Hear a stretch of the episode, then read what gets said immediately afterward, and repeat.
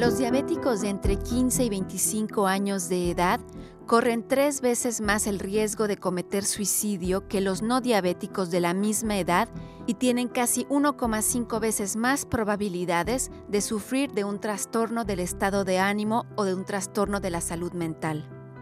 Marie Robinson del Hospital Infantil de Eastern Ontario y Miranda Nakla, endocrinóloga pediátrica del Hospital Infantil de Montreal, son las investigadoras principales detrás del estudio que concluyó esto. Ellas atribuyen estos resultados en parte al hecho de que, como todos sabemos, entrar en la edad adulta es una fase del desarrollo de los jóvenes en la que sus habilidades de autonomía son puestas a prueba además de ocuparse de múltiples prioridades como ir a la universidad, invertir en su vida social, trabajar y encontrar un compañero o una compañera de vida, los jóvenes diabéticos tienen que dedicar tiempo a controlar su enfermedad crónica. Recordemos que en Canadá más de 300.000 personas viven con diabetes de tipo 1 la diabetes tipo 1 se diagnostica cuando el cuerpo produce poca o ninguna insulina, lo que dificulta la regulación de los niveles de azúcar en la sangre.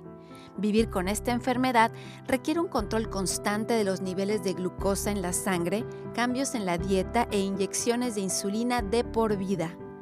Incluso si siguen las órdenes de su médico religiosamente, las personas con diabetes tipo 1 corren el riesgo de sufrir complicaciones graves como enfermedades cardiovasculares, daños en los ojos, los riñones y los nervios e incluso amputaciones.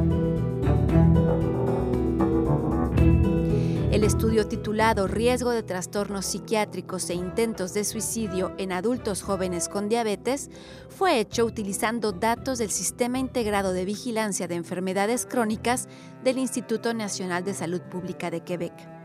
La cohorte estudiada incluía adolescentes y jóvenes adultos que viven en la provincia francófona canadiense de Quebec, 3.544 con diabetes y un millón sin diabetes.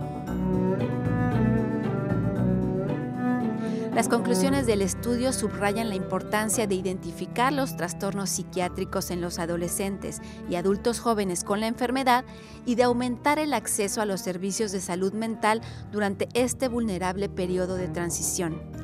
Paloma Martínez para Radio Canadá Internacional en Montreal.